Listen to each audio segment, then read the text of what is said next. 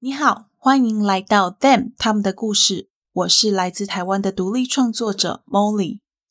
贴心提醒您，以下节目包含暴力、血腥、性侵、凶杀等相关叙述。若以上内容会造成您的不适，请勿收听。谢谢。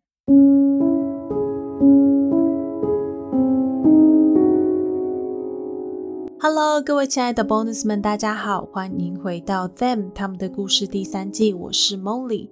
那在节目开始之前呢，一样让我们先来感谢一下赞助名单。这两周以来，非常感谢我们的轩、Toy J、Moco 和徐先生，非常非常的感谢大家的支持。Molly 会继续好好的努力的发掘新案件、写稿，然后录音给大家听的。有一件跟赞助有关的重要事情要跟大家说一下，就是从二零二二年六月一日开始，Molly 会暂停所有的月赞助，所以五月三十一日晚上十一点五十九分那一刻，我就会把所有的月赞助通通都取消。再麻烦有月赞助的 Bonus 们留意一下六月份的扣款状况。正常情况之下，应该是不会扣到款项的。单笔小额赞助的部分还是维持原状，所以如果你想要透过单笔小额赞助 Molly 的 Bonus 们，还是可以用原本的连结哦。在 Molly 过去经营 Podcast 的这段时间里面，真的非常感谢那些有赞助过 Molly 的 Bonus 们。很多 bonus 们都是从呃 Molly 的节目一刚开始还很不成熟的时候就一直支持到现在。我有时候真的觉得，嗯，我何德何能有这样的荣幸，能够让这些从来都没有见过我的人大方的投资我。哎，讲这样好像节目要收掉不做了，没有啦，只是因为 Molly 的月赞助部分想要换一个平台，一个对大家在使用上面都比较方便的平台。平台我其实已经申请好了，不过想要多做几次测试，不要随随便便就开放，到时候问题一堆。那我之后测试完了，会再把新的月赞助网址贴出来给大家使用。如果你想要继续赞助 Molly 的话，到时候就可以用那个新的网址。如果你想要休息一下也没有关系，就休息。然后时间应该会是在六月中到七月初这之间，看看我测试的状况。如果没有什么太大的问题，应该六月中就会重新开放。那如果还是问题一堆的话，可能就要等到七月初了。那至于为什么会做这样子的变动，之后等新的连接出来，我再来跟大家一起做解释。好啦，好了，今天的时间有限，我们赶快来跟大家说说今天的案件吧。今天要跟大家说的这起案件发生在二零零零年的澳洲雪梨。简单提一下，二零零零年这一年，澳洲是负责夏季奥运会的主办方，而且地点就选在雪梨。也就是因为这样子的关系，澳洲政府投入了大量的资源资金在雪梨这一带，其中包含一些基础建设、修缮和治安的维护。但是就是在奥运开始的前不久，雪梨一带就发生了一系列让人难以接受的暴力事件，被害者至少六个人，加害者至少十四个人。这一系列的暴力事件，后来甚至促使了澳大利亚新南威尔斯州的州政府修改他们的州法律。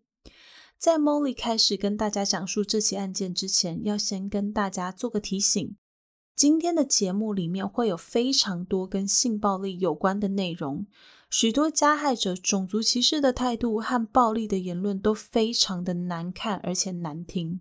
如果你本身对于以上的议题感到敏感，觉得这样子的内容会让你有任何的不舒服的话，要麻烦你先跳过这集喽。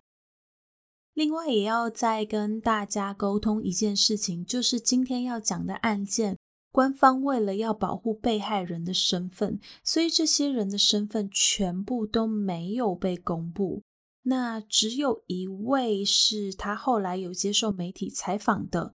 除了他之外，其他的被害者名字通通都是被保护的。不过，为了要让大家可以清楚、顺利的了解事件的经过，Molly 帮所有的被害者都取了新的名称，但记得这不是他们的真名，是代称。这点要特别先跟大家说一下。好了，那我们就要开始来讲述今天的案件喽。事情要从一九七五年的黎巴嫩说起。一九七五年这一年的黎巴嫩开始了严重的内乱，人民的生活过得越来越辛苦，存活受到威胁。在看不见未来的情况之下，许多人为了自己的前景，为了要保命而远走他乡。这些人里面就包含了穆斯塔法·史考夫和巴利亚·史考夫这对夫妻，最终决定要逃亡到澳洲，以难民的身份入住。因为是逃亡的关系，所以他们并没有携带太多的物品，简单的几件衣服和彼此就是他们最大的资产。但贫穷没有让他们灰心丧志，他们反而很庆幸自己能够来到澳洲这片富庶的土地。当时的巴利亚成为了一名清洁工，同时也是一个专门照顾年长者的工作者。而穆斯塔法则幸运的得到了铁路局的工作，而且穆斯塔法他工作非常的认真，在同事和主管之间都累积了相当好的口碑。认真努力工作的两个人，在来到澳洲之后的几年，就在距离雪梨大概半个小时车程的郊区买了一间房子。他们两个人在一九八一年的时候生下了大儿子比拉什考夫。一九八三年生下儿子穆罕默德·史考夫，然后便在一九九七年和一九九九年之间分别生下了小女儿和最小的儿子。在生完二儿子穆罕默德到生下小女儿间的十六年，巴利亚经历了好几次流产，导致二儿子穆罕默德和小女儿之间有了十四岁的年龄差距。这四个孩子跟家人的关系都非常紧密，感情也非常好，特别是大儿子比拉跟妈妈巴利亚。不过，比拉并没有因为自己的感情跟妈妈比较好，或者是因为自己是家中年龄最大的小孩的关系，想要成为弟妹们的表率。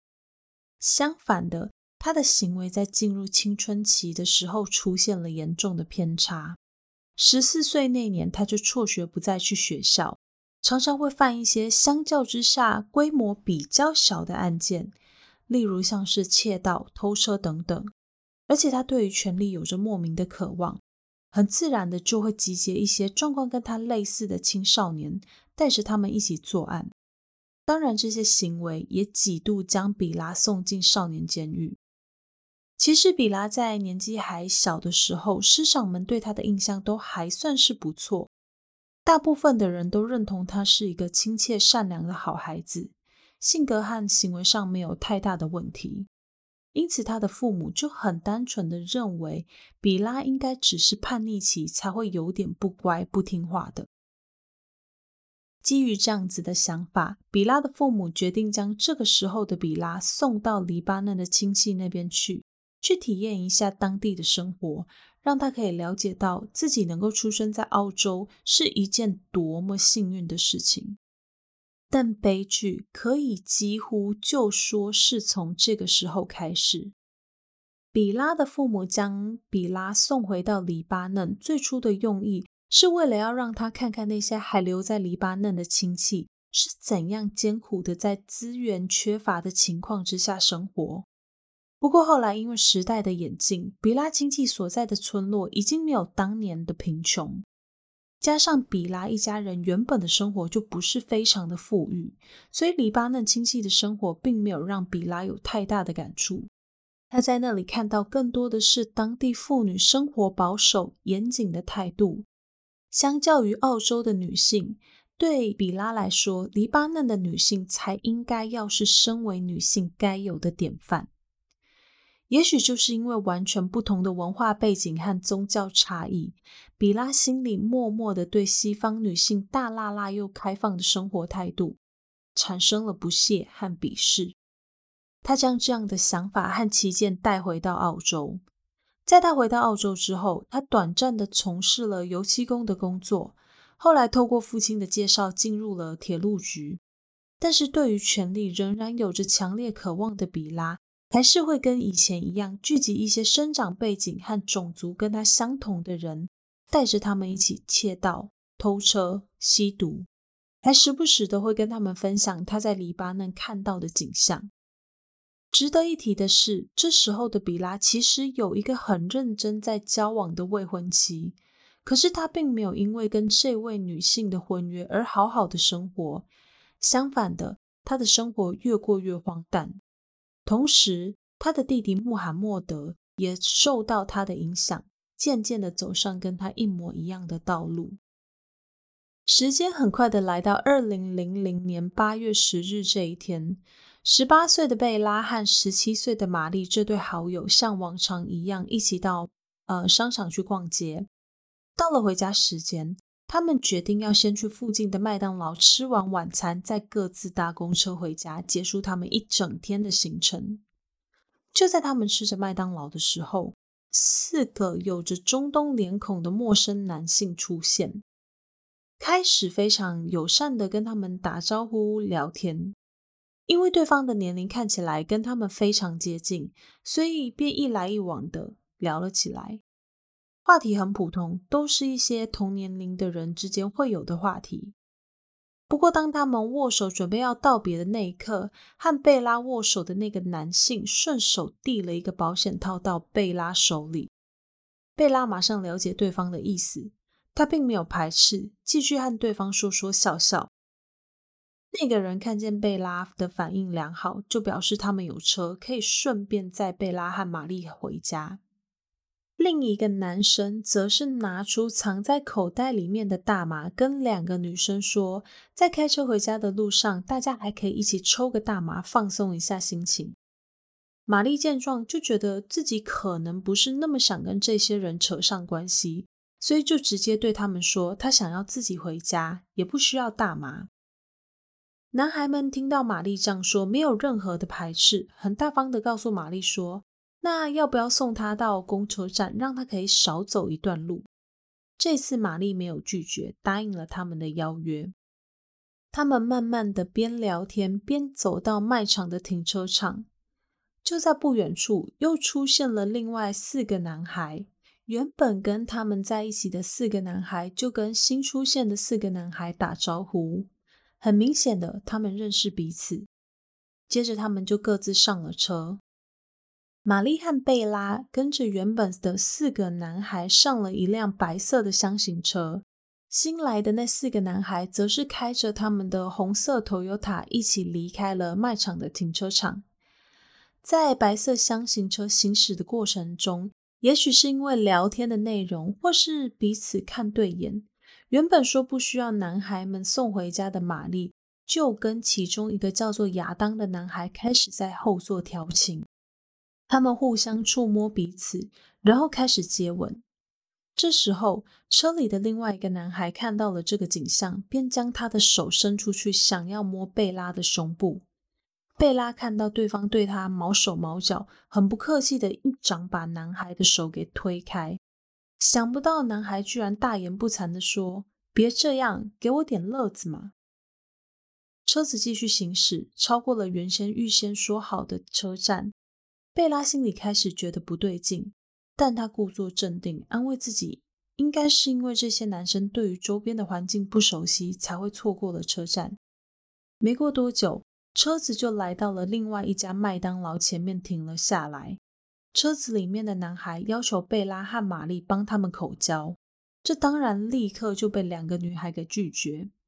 早就已经觉得事情不对劲的贝拉，意识到他们的处境非常的不妙。但车子继续行驶，完全没有要停下来的意思。车子来到了一个公园，两个女孩被分别带往了不同的方向。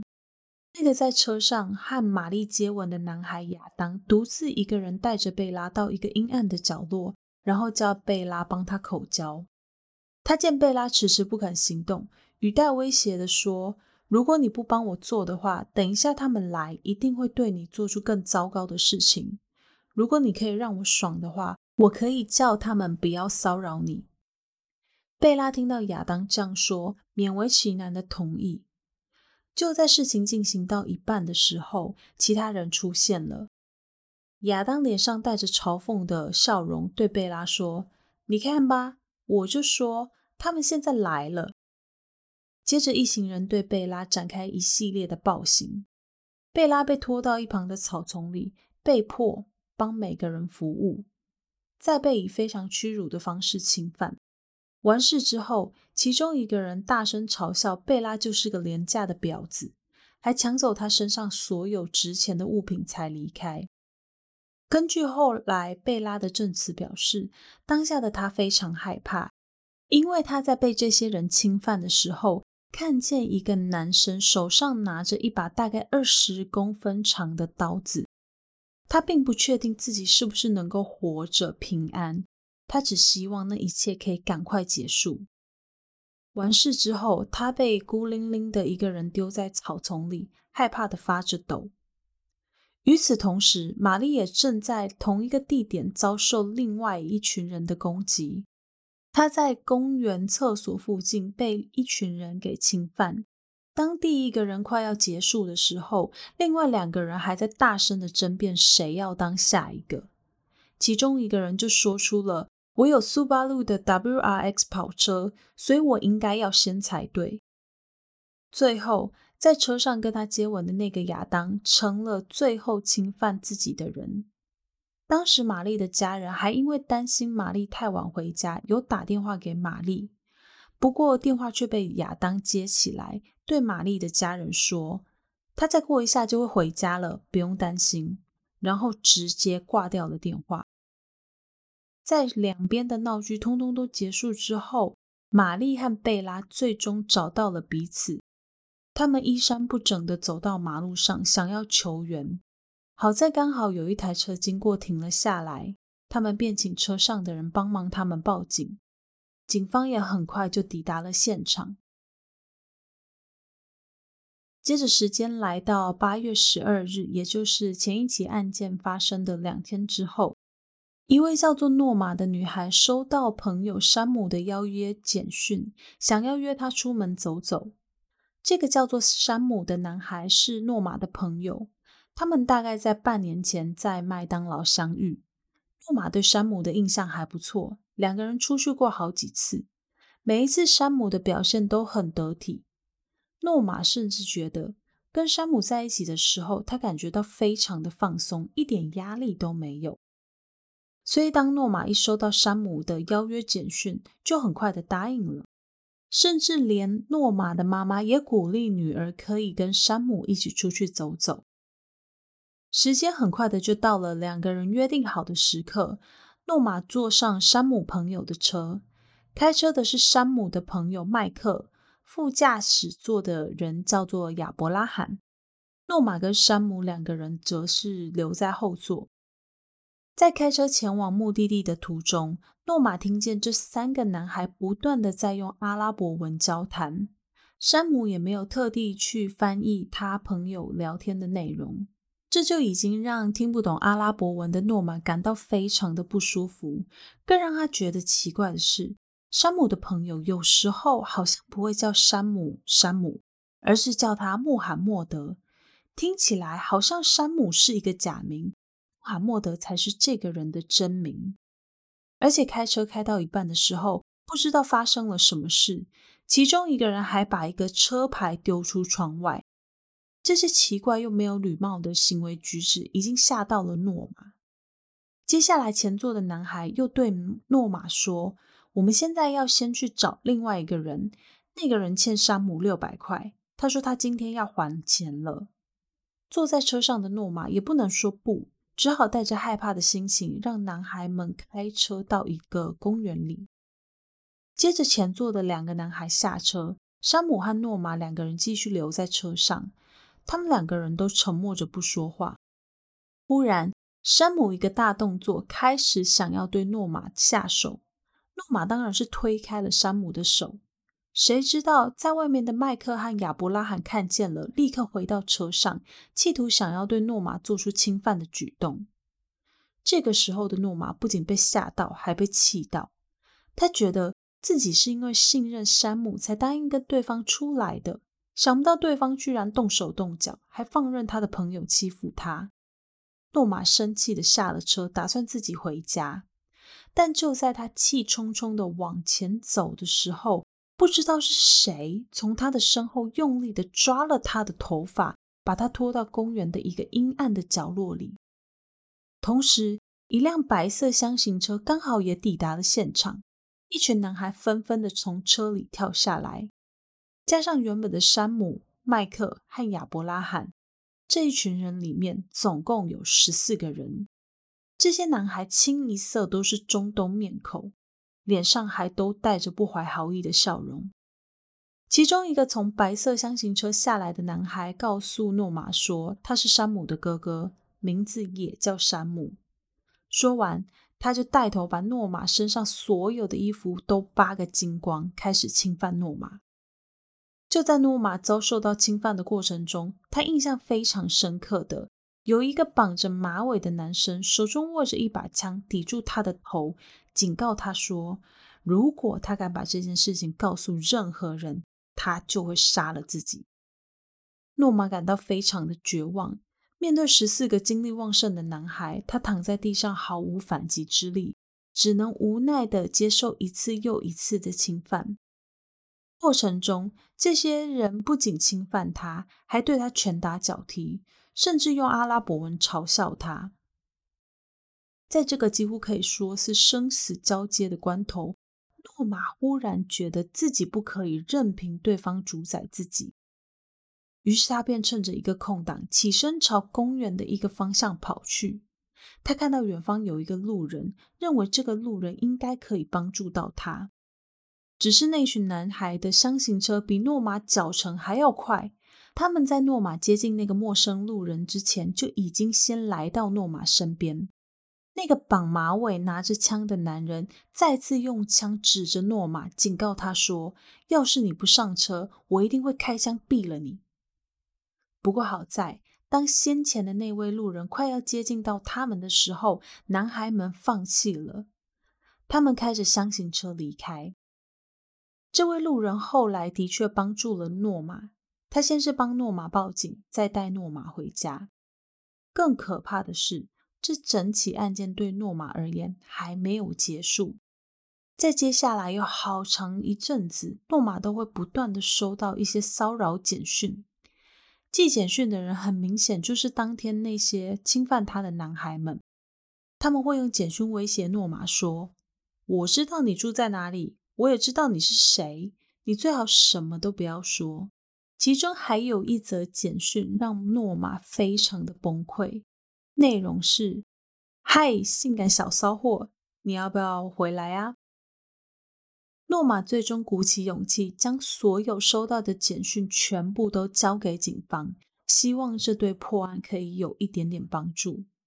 这个时候，警方也注意到，在雪梨一带有不少类似的案件发生，被害者遇到的状况通通都非常的类似，大部分都是先被友好的搭上后，然后再被侵犯。几起案件被害人口里描述的加害者，在外貌上也有很高的一致性。于是，警方就推测，也许这些案件都是由同一群人所犯下的。我想，当我说到这边的时候，一定会有人纳闷：不对啊，Molly，你刚刚到现在不过才说了两起案件，为什么现在却说有好几起呢？事情是这样子的，因为在刚开始的时候，那些发生在不同地方的案件，都是由不同的警局承办。所以各个警局之间并不知道其他的辖区里面发生的事情，是到了这起事件之后，才有一位远警注意到这些案件的共通点，警方这才开始思考这起案件是不是有可能是由同一群人所犯下的。当警方开始着手调查事件之后，他们几乎可以确定那些作案的人的确是同一群人。于是他们便成立了专案小组，要来调查这一系列的事件。在 Molly 将案件继续说下去之前，我要先来帮大家补充几件之前没有讲到的案件。最一开始讲到的类似案件是发生在二零零零年的四月份，四月十一日这一天，放学开车回家的安妮在半路上被一群有着中东面孔的男孩给拦下。他们趁着安妮下车跟他们交谈的空档，将安妮的车给偷走。同时失窃的还有安妮放在车上的书包，里面有手机跟她的钱包。在那之后不久，安妮就接到了一通电话。电话那端的男人告诉她说，他可以跟安妮约定一个地点，要把手机还给安妮。已经受骗过一次的安妮立刻意识到，这很可能是歹徒打来的电话。要是他真的依照歹徒的指示独自前往的话，一定会发生危险。于是他便打电话告诉警察，将事情的经过告诉警方，希望他们能够派人协助他处理这件事情。所以，警方便派了一个卧底警察，偷偷的跟着安妮。等安妮顺利的见到那个想要还手机的人的时候，他们立刻现身，将那个人带回警局问话。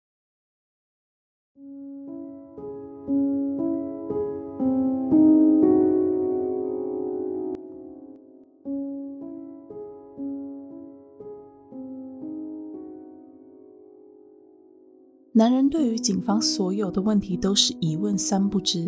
警方问他手机的来源，他就说他是捡到的，完全没有提供任何有效的线索。警方心想，就算这个人真的是窃贼，在没有证据的情况之下，他们还是什么都不能做啊。于是只好将这个男人给放走。这件案件没有引起警方的重视，主要原因是因为当地的治安本身条件就非常不好。车辆失窃的事情几乎可以说是家常便饭，被偷走的那些车要找回来的几率非常低。窃贼通常都是将偷来的车辆解体之后，把零件转卖出去。由于在澳洲开二手车是一件很稀松平常的事情，大家的车修来修去，最后零件都不是原厂的，根本没有办法去证明哪个零件是自己的，所以想要把车追回来，简直就是难上加难。安妮的车子失窃后的隔天，四月十二日，警方接获另外一个抢劫通报。报案人露娜在这天晚上，因为想要打一通电话，于是便把车停在路边。就在她下车打电话的时候，一群男孩朝她走了过来。他们来势汹汹，明显不怀好意。就在露娜还来不及上车的时候，她就遭到了这群男孩的攻击。其中一个拿着刀的男孩拔走了他戴在脖子上的项链，还偷走了他的车。这起案件一样有通报。接下来时间就来到了八月份，八月四日这一天，刚下班的艾维尔在搭火车的时候遇到了四位中东样貌的男孩。这些男孩一开始只是坐在他身边，接着开始用言语骚扰他。看艾维尔没有反应，还出手打了艾维尔一巴掌。想不到艾维尔居然不甘示弱的伸手打了回去。震惊之余，被打的男孩很生气，他威胁艾维尔说要打他。一群人开始起哄，里面就有人调侃的说：“要不要来跟我干呢？你会喜欢的，我的很大哦。”艾维尔心里忐忑不安，他不知道这些会在公共场合打他的男孩，究竟还会对他做出什么可怕的举动。好在。当时，艾维尔的妈妈为了女儿的安全，总是会到火车站接她，让她不用一个人从火车站走回家。在男孩看到艾维尔的妈妈时，其中一个人大喊：“哎哎，你们看，是那个婊子的妈妈来了耶！”接着，一群人便快速的离开现场，没有多做停留。艾维尔将没多久前发生的事情全部都告诉妈妈，妈妈便带艾维尔到警局报警。短短四天之后，警方又接到了一个通报。这次通报的人是菲比。菲比告诉警方说，自己跟一个朋友叫做阿布道尔一起出门散步。散步到一半，他们遇见了阿布道尔的朋友摩德，然后两个人居然就联手一起要菲比帮他们口交。两人得逞之后，还威胁菲比不可以将这件事情告诉任何人。不过，菲比最后还是选择报警。接着事情就来到了我们一开始前面所说的发生在八月十号的案件，两个女孩在麦当劳遇见加害者的案件。在以上几起案件里，有些加害者是曾经被带到警局问话的，但是这些人对于发生过的事情都是一问三不知。加上他们犯下强暴案的时候都使用保险套，所以警方没有采集到 DNA。还有，别忘了，澳洲本身就不是一个监视器很密集的地方，加上二零零零年的时候，所以警方只能从被害者的描述去推测歹徒的长相，再去找出歹徒之间的共通点，一一的推测他们之间是不是有任何关联。但被害人提供的说法几乎都是。中东样貌的男孩等等类似的线索，比较少有更进一步的描述。警方在那个住着许多中东移民的区域里，根本没有办法快速的找到凶手。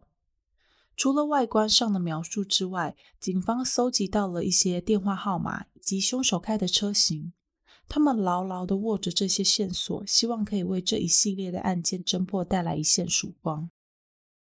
八月十二日，诺马的案件发生后没有多久，警方就在路上看见了一辆红色的 Toyota 小轿车，车型和外观跟前几位被害者描述的完全一模一样。警方随即输入了车牌号码，想要看看能不能从车牌号码上找到一些蛛丝马迹。这一输入，他们就发现这台车的路权已经过期了，还没有缴费。于是，警方就利用这个借口上前对车里的人进行临检。车主先是告诉警方说，他的车子有一次开回家之后刚好没有油，后来因为一直不能开车去加油，所以就停着，停到路权都过期了。警方认为这个说法很奇怪，所以便对车上的人和车子做了搜查，发现车里是几个十四岁到十六岁的男孩和一个女孩。他们看起来没有什么太大的问题，女孩也不像是被强迫的样子，因此初步判断没有任何的暴力或是强迫的行为在这里面。但是当警方搜索车辆的时候，却在车辆发现了大量的保险套和一些女孩子的贴身衣物。这下子警方有借口对车上的所有人展开身份调查，一调查就立刻发现。车里当中的其中两个青少年跟之前被迫口交的菲比所提供的名字是一致的，所以警方就针对这起事件对两个人展开了询问。这两个人也没有掩饰自己的罪行，承认犯案，于是两个人便被起诉，进入了庭审的程序。事情演变至此，已经有两个同伙被抓。照道理说，那些潜藏在社区里的歹徒应该就要停手了才对。但是他们没有，这一群人仍猖狂的横行在社区里。八月三十日，刚面试完的苏菲在火车站等车，准备要回家。一个陌生的声音忽然响起，对方问他说：“你是不是澳洲人啊？”苏菲看了一看问问题的人，发现是一群有着中东面孔的男孩，于是他理所当然的回答：“是。”这群男孩给苏菲的印象。就是一群应该是有点自大的青少年，但苏菲并不排斥，也没有想太多，因为在他的印象里，这个年纪的男孩子本身就会有一点点自我膨胀的行为。就在他们问完苏菲问题不久，他们又接着问说：“哎，你要不要来根大麻烟呢？”当下的苏菲刚面试完，觉得抽点大麻无伤大雅。可以放松心情，还能顺便认识这群看起来很有趣的男孩，跟他们成为朋友，所以便点头答应了。其中一个男孩走上前，递了一支大麻烟给苏菲，接着一群人连同苏菲缓缓地离开了火车站。一群人在路上有说有笑，不过随着他们渐渐地远离人潮，男孩们的表现越来越奇怪。他们开始会开一些跟性有关的玩笑，而且越开越过火。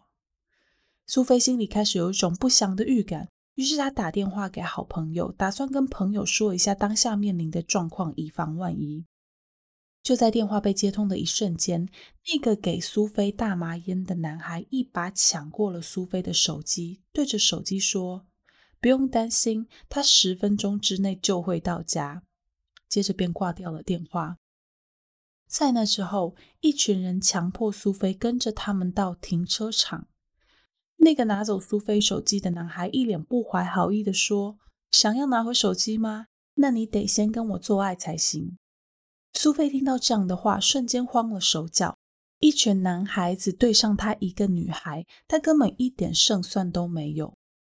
不等苏菲做出反应，那个男孩已经冲上来，开始准备要侵犯她了。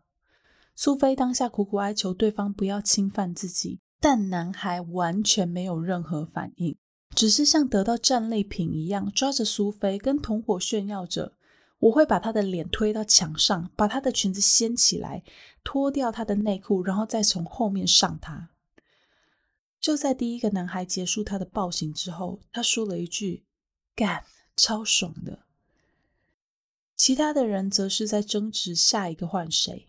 在他们争执不休的过程当中，苏菲还听到有人说：“哎哎，那是我的权利耶。”这种话，好像苏菲今天会有这样的遭遇都是应该的。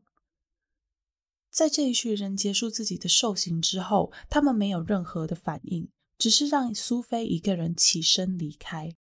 他们看着苏菲，嘴里不断的说着恶毒的字眼。还好，这时候苏菲看见离她不远的地方有一个女人，她毫不迟疑的上前求助。女人对苏菲说：“你知道这是一个很糟糕的地方吧？”没等苏菲回答，女人又说：“你身上有没有钱？”苏菲一听，乖乖的把身上仅有的二十块澳币拿出来给女人。女人收下钱，扶着苏菲往前走，边走还边跟她说：“你知道这是一个很糟糕的地方吧？你应该要知道的。”然后就扶着苏菲到一辆黑色的小轿车，将苏菲交给车上的人。坐上车的苏菲整个人松懈了下来。车里的人告诉她：“刚刚攻击你的那些人应该要觉得丢脸才对。”不用担心，你会回家的。苏菲松了一口气，她知道自己得救了，这群人会送她回家。她终于脱离了那些暴徒，结束了可怕的暴行。不过，很可怕的事情并没有我们想象中的那么简单。这群男孩，他们将车开到了另外一个偏远的地方，并且要求苏菲要先跟他们发生关系，他们才会把她送回家。苏菲傻眼了。这群人不是应该是好人，应该要来护送他回家吗？为什么会变成这个样子呢？不等苏菲拒绝，男孩们便开始他们的恶行。他们逼苏菲帮他们口交，不断的大骂苏菲是澳洲猪，甚至还很恶劣的调侃苏菲说：“哎哎，我们的吃起来有没有比澳洲人的好吃啊？”就在快要结束的时候，一辆红色的小轿车来到了他们附近。车上一对两个人都叫山姆的兄弟将苏菲掳进了后座。再一次，他们在车里侵犯了苏菲。这里面的其中一个人还拿着枪抵着苏菲的头，警告他说：“如果你敢将这件事情说出去，我们一定打死你。”这一天六个小时之内，一群人至少更换了三次地点。苏菲至少被十四个人强暴。次数至少有二十五次。在一切都结束之后，他们用水冲洗苏菲，然后将她一个人丢在火车站附近。不确定苏菲最后是怎么回家的。在她回到家之后，是妈妈陪她一起报了警。警方在听完她的叙述之后，非常的生气，同时也将这起案件列入了专案小组的调查案件里面。专案小组在了解完事情的经过之后，立刻跟火车站调阅了监视器画面，想要看看监视器有没有拍到歹徒的长相。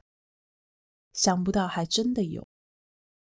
不过，在警方调查结果出炉之前，同一年九月五日，也就是苏菲案件发生之后不到一个礼拜，又一起案件发生。两位被害的女孩分别是戴安和丽莎。这一天，这一对好闺蜜相约要一起吃饭、逛街。就在行程结束之后，她们还到镇上的医院去探望丽莎的男朋友。不过很尴尬的是，男友其中的一个在场的朋友曾经跟戴安有过一些误会，两个人就因为这件事情见面而让场面变得很不好看。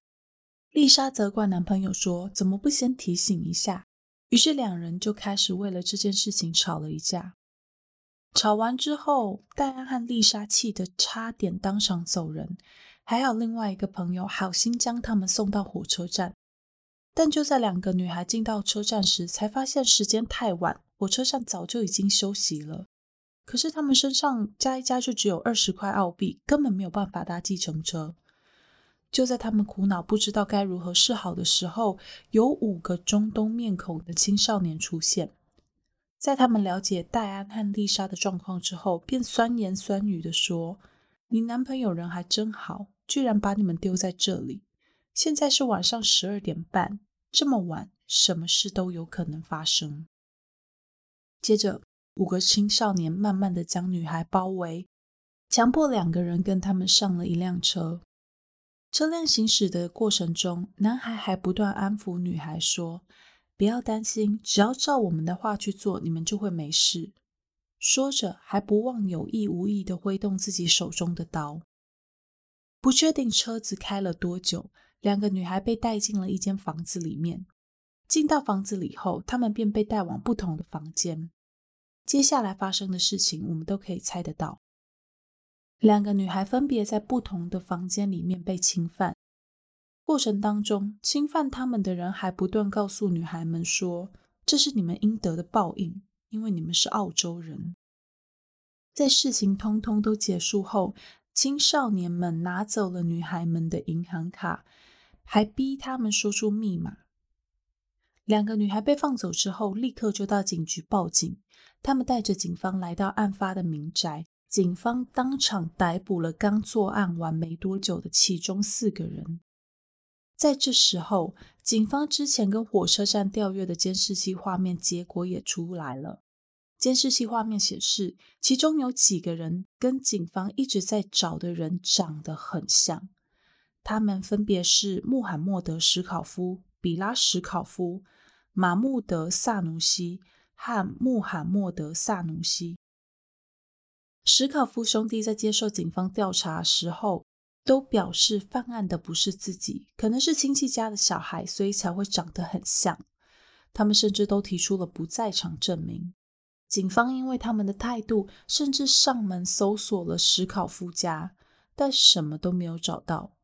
在监视画面没有办法清楚辨识人脸的情况下，他们只能作罢。而萨努西兄弟则是很努力的想要配合史考夫兄弟两人的证词，不过因为破绽实在太多，所以便被逮捕了，而且很快的就被检察官起诉。这起新的案件，也就是九月五日这起案件逮捕的四个人，他们的证词和说法通通都指向一个名字——比拉·史考夫。从这时候起，警方基本上就认定了比拉应该就是这一系列案件的领导者。他带领着一群同样是穆斯林的青少年跟着他一起犯罪，而且他在犯罪的时候都会欺骗被害者，使用不同的名字去误导被害人。在确定调查方向之后，警方在二零零零年十月三十一日那天来到史考夫家。对比拉展开一系列的问话，不过比拉并没有承认自己犯下的罪行，即使警方已经很清楚的告诉他说，他的照片和样貌已经被被害人指出，他还是手抱胸前，面带微笑，一副这都跟我无关的样子。那天，警方虽然没有从比拉口中得到答案，但因为他们的手上已经握有许多证据。因此，便以各种攻击、侵犯的罪行逮捕了比拉。在比拉进到警局拍摄犯人肖像的时候，脸上还挂着大大的笑容，让远警感到不可思议。在这起案件当中，警方所集结到的证据有很多，除了监视器画面、证人证词之外，还有 DNA、电话通联记录、简讯等等。而且很特别的是，虽然这一系列的案件并没有人死亡。但检察官侦查的时候是以谋杀的规格去做调查的，他们不是仅仅用攻击、强暴这样的罪行，会用到这么大的力气，就是为了要让这些可恶的恶魔可以永远的待在监狱里面，不要出来。负责这起案件的法官麦克费南斯也说，他认为这一系列由比拉什考夫所领导的案子，简直比谋杀还要可恶。而且他相信，这些人犯下的案件绝对不止这些，这里面一定还有一些案件是因为被害人不敢报警而没有被通报到的黑数。在庭审的过程当中，这群加害者拒绝聘用律师。他们说，这些白人律师都讨厌穆斯林，所以即使有了律师，他们也不会花心力去帮自己辩护。当新州州长知道这起案件之后，气得直接下令，就算加害者中有许多人未成年，还是要公布他们的姓名、年龄及身家背景。这样的决定就让穆斯林社群感到不满。他们觉得，如果政府真的这样做，社会上所有人都会将矛头转向穆斯林，那么他们在社会上的地位就会越来越低，歧视他们的人会越来越多。不过，政府并没有因为他们的抗议就改变心意。那些加害者中，除了其中一个人是因为患有精神疾病的原因之外，其他人的身家资料都被公布了出来。整个庭审当中，最让人心疼的还是那些被害者们。他们除了在一开始案件发生后，在跟警方讲述事情的来龙去脉之外，在后续面对律师、精神专家、检察官等等人员的问话时，他们都必须要再重新讲述案件发生的经过，等于他们要再重新经历一次那样子的痛苦。特别是在听证会的时候啊。这些人必须要以证人的角色上场讲述整个案件，这对他们而言简直就是酷刑。而这一系列案件的加害者本身就是一群对女性非常不尊重的人，可想而知，在面对他们的时候，被害者会有多么的痛苦。比拉什考夫甚至还在被害人上前作证的时候，对着地板大吐口水，对被害人们表现出不屑的样子。他还会时不时的当庭用阿拉伯文的脏话去骂这些女性。不止比拉，所有出庭的加害者只有一个人对被害者感到抱歉，其他的人在不同程度上都不觉得自己做错。他们的态度让人感到不舒服，而且不光他们，连他们的家人也完全没有对这些事情感到抱歉。这一系列的案件总共花了将近两年的时间来做听证，最后在二零零二年八月十五日，检察官成功的将其中的九个人送进监狱，剩下的人因为罪证不足，只能无罪释放。一下有点冗长，但 Molly 还是想要让大家知道一下，最后被判刑的人都得到了怎样的刑罚。十九岁穆罕默德·加内姆。四十年有期徒刑，二十六年不得假释。十六岁塔雅布谢赫原先被判处十五年有期徒刑，九年不得假释，在经过上诉之后改判为有期徒刑八年六个月，四年六个月不得假释。他已经在二零零七年六月底假释出狱，不确定现在的状况怎样。代号 H 就是那位被诊断出有精神疾病、没有公布姓名的人。因为他被诊断出有一些精神上的缺失，所以法院决定要保护他的身份，但他依然被判处二十五年的有期徒刑，十五年不得假释。后来因为某些原因，他的刑罚减轻，并且已经在二零一四年二月份的时候假释出狱，不确定现在的状况。二十岁马穆德查敏判处十八年有期徒刑，十年不得假释。目前已经在二零一三年四月份假释出狱。二十岁比拉哈吉德判处二十三年有期徒刑，十五年不得假释，后来有获得减刑，不过详细情形不清楚。接下来就是前面有提到的萨努西兄弟两个人，十七岁的弟弟马穆德萨努西，他被判处了十一年三个月的有期徒刑，六年六个月不得假释。服刑期间，他曾经提出过上诉，但失败。在二零零九年五月假释出狱。不过，二零一零年三月，他因为药物滥用违反假释规定，所以回到监狱继续服刑。不确定他现在人在哪里。再来是十八岁的哥哥穆罕默德·萨努西，他被判处二十一年有期徒刑，十二年不得假释，上诉后减刑至十六年。他的某些家人因为在探监的时候跟监狱的工作人员起冲突，所以被禁止再去探望他长达三个月。他的假释申请被拒绝了三次，是到了二零一二年十月，法院才开始用渐进的方式让他回到社会。一开始是先让他可以在周末假释出狱，到了二零一三年四月，开始可以在周间假释出狱。接着才慢慢的获得了完整的假释出狱资格，中间经过了许多起伏，最后因为吸毒又回到监狱，不确定他现在人在哪里。最后就是我们一开始就有提到的史考夫一家的两兄弟，他们两个人的争议也很大。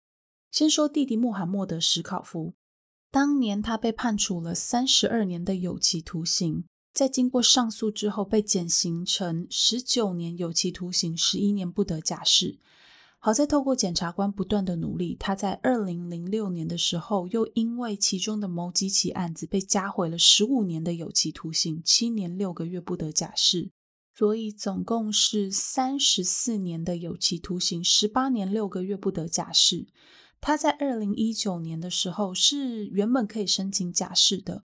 不过，当假释官问他是不是对自己的所作所为感到抱歉的时候，他告诉监狱的人员说：“我没有必要为了自己没有做过的事情感到抱歉。”他这样的回答就让狱方决定他不可以假释，必须继续待在监狱里。同样的情况又在二零二零年的时候发生一次，他仍然没有认错，而且他对自己的行为一点后悔都没有。是直到了去年二零二一年十月份的时候，他才假释出狱。不过，必须要二十四小时的佩戴电子脚镣，也不能跟过去的同伙有任何联系。同时，法院为了要保护被害人，禁止他靠近某些特定的区域。关于穆罕默德·史考夫，我想说的一件事情就是报应。他在案件开始庭审之后没有多久，就确诊了一种叫做霍奇金氏病的淋巴癌，而且当时的医生也很直白的告诉他，化疗虽然有很高的几率可以医治他的症状，但是他可能会终身不孕。所以在那个时候，法院允许他可以冷冻他的精子，让他在未来出狱之后还是有机会可以组建自己的家庭。这件事情当时有引发一些争议。如同大家所知道的，冷冻精子、卵子这种事情都是要花钱的，而且是花大钱。何况是在二零零零年的时候，这项技术在澳洲还不是那么的普遍，所以金额非常的高。很多人就质疑政府为什么要花纳税人的钱去帮一个强暴犯冷冻精子。不过，这些质疑及反对都是没有用的，因为澳洲就是一个重视人权的国家，即便是犯人，基本的权益都还是会受到保护跟重视。所以说，穆罕默德·史考夫他冷冻精子没有花钱，治疗癌症的化疗费用也是国家出的，纳税人超生气。而且穆罕默德·史考夫非常的不知廉耻，他还曾经跟辅导员抱怨说，他觉得自己在接受化疗的期间被孤立，不被当人看。狱方没有提供他新鲜的蔬菜水果，让他在最需要营养的时候可以补充营养，重新建立身体健康。这段历程让他罹患忧郁症，他还因此责怪监狱没有提供完善的教育资源，让他可以在痛苦的时候有一些分心的机会。总之，这样子的人在去年十月份出狱了。最后一个要来讲主嫌比拉什考夫，比拉后来被判处了五十五年的有期徒刑，减刑至二十八年有期徒刑，二十二年不得假释。但他一样在二零零六年的时候被加判，要到二零三三年二月份才有假释出狱的机会。比拉什考夫后来被精神专家鉴定出有反社会人格障碍，这就可以解释为什么他对自己的犯行毫无悔意，会在法庭上做出那些让人生气的举动。除了他的犯行之外，进到监狱里的比拉仍然有很多问题。原本一开始进入的监狱是雪梨的长湾矫正所，不过大家也知道，强暴犯在监狱里的地位永远是最低的。加上比拉在监狱里不断的跟狱友起冲突，于是就在他面临三度有其他犯人想要把 HIV 患者的血液注进他身体里面之后，他被转到了安全等级比较高的高尔本监狱。但到了新监狱之后，他的房间里面还是藏着一根用毛巾包裹的铁棒，说是要用来防身，只是那根铁棒最终还是被没收了。他所有的行为被整个黎巴嫩移民的社群视为耻辱，因为他，大家对于中东移民的旗舰才会更深。他在监狱里不只有跟呃一般的狱友起冲突那么简单，他还曾经在入狱之后不久就写了一封信给澳洲惩教署的最高首长，威胁他说，如果二零零三年一月份所有的穆斯林没有得到释放的话。那澳洲和澳洲居民将会面临严重的炸弹威胁。信里面还有一些白色的粉末。还有啊，他曾经在监狱里面，因为想要挽回他的未婚妻，所以在妈妈巴利亚探监的时候，偷偷的要妈妈夹带一封信，要给已经跟他解除婚约的未婚妻。可是他们所有违规的举动都被摄影机录了下来，所以他妈妈后来有一阵子是被禁止探监的。而后，他在监狱中的生活过得也不是那么理想。他完全没有在照规定走，一天到晚跟人家起冲突。总之呢，就是希望他二零三三年的时候呢，不要假释成功，或者是希望官方可以用最严谨的态度去看待这样子的恶魔。案件说到这边就结束了。这起案件，嗯，促使了官方对于像这样子的集体性暴力做了法律上的修改。以后如果有类似的案件发生的话，刑期都一定会在加重。我个人认为完全有必要。这一集啊，我真的是，嗯，一边做一边骂脏话，骂的比我做荆州杀手的时候还要多多很多。哦，对，然后 Molly 想要提醒大家的是，虽然我们在案件中讲的加害者全部都是来自黎巴嫩的穆斯林。但请大家不要因为一起案件就把标签贴在所有的穆斯林或是中东人身上，这样是完全不正确的。大家也千万不要忽略，人有百百种，在每一个不同的民族文化当中，都一定有好人，也一定有坏人。随便的就因为一起案件而一概而论，是非常非常伤人的事情。然后跟移民有关的一系列案件到这边算是结束了，之后还是会有移民的案件啦，但是这次就是集中多一点案件一起讲哦。至于为什么会想要来跟大家说移民类型的案件呢？主要原因是因为 Molly 现在本身在澳洲就是一个外来者，几乎可以说是完全的体验到身为一个外来者在第一现场的感受。讲第一现场好怪，但事实上就是这个样子。在我来到澳洲之后啊，的确是有几次遇到一些让我感觉到非常不舒服的事件。也就是因为这些事件，让我去反思，以前生活在多元文化的台湾的我自己，是不是也曾经让其他人感到不舒服？台湾也跟澳洲一样，是一个有很多外来移民的国家。我们有很多来帮我们从事看护建筑的外来移工，也有很多公司的外籍高层主管。我们对他们都有一视同仁，都尊重他们吗？还是在我们心里会偷偷的去帮他们划分谁比较高级，谁只能蹲在路边吃便当？我觉得这个问题很值得大家去深思。如果我们的心里啊是会偷偷的去帮他们划分谁比较高级，谁只能蹲在路边吃便当的话，那毫无疑问的，绝对就是一种歧视。外来移民到了一个新的国家，面对不同的文化背景，他们需要适应的事情非常多。很多人会因为各种的原因而跟社会产生隔阂，没有办法跟当地人有好的沟通，这就会造成很多很多的社会问题。如果这时候我们还不能同理他们的感受，那么只会将他们越来越推向社会的边缘，对整个社会是一点帮助都没有的。因此，当大家在面对和自己不一样的人的时候，不要忘记试着将自己放在对方的角色上，设身处地的为对方着想，多多彼此体谅。然后不要忘记，我们的本质都是人，我们的状态可能不一样，但本质都是一样的。好啦，那今天的案件就讲到这边结束喽。今天的案件真的超长的，那茉莉就必须要忍痛牺牲一次念留言的机会。我们留言就留到下次再念喽。但大家还是可以多多留言给茉莉打打气哦。好啦，那下起案件要带大家离开澳洲，终于要离开澳洲了。我们去到美国看看一件发生在怀俄明州的家庭灭门案。歹徒在残忍杀害男主人之后，企图伤害女主人，但不知道为什么没有成功，所以最后他决定放一把火，将所有的证据都销毁。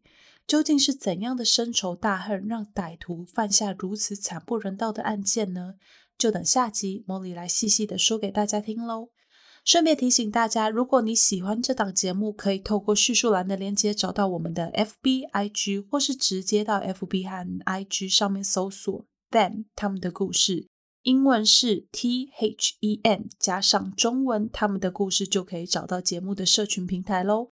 如果你心有余力有余的话，还可以小额赞助一下 Molly。如果心有余力还在培养的话，那么在社群和你收听的平台上面留言加五星，特别是 Apple Podcast 和 Spotify 的五星评价，对节目的曝光度都是非常重要的哦。那今天就谢谢大家的收听，我是 Molly，我们下期再见喽，拜拜。raise the heat. Farther, faster, higher, stronger. What seemed impossible to beat. Someone is bound to make it love.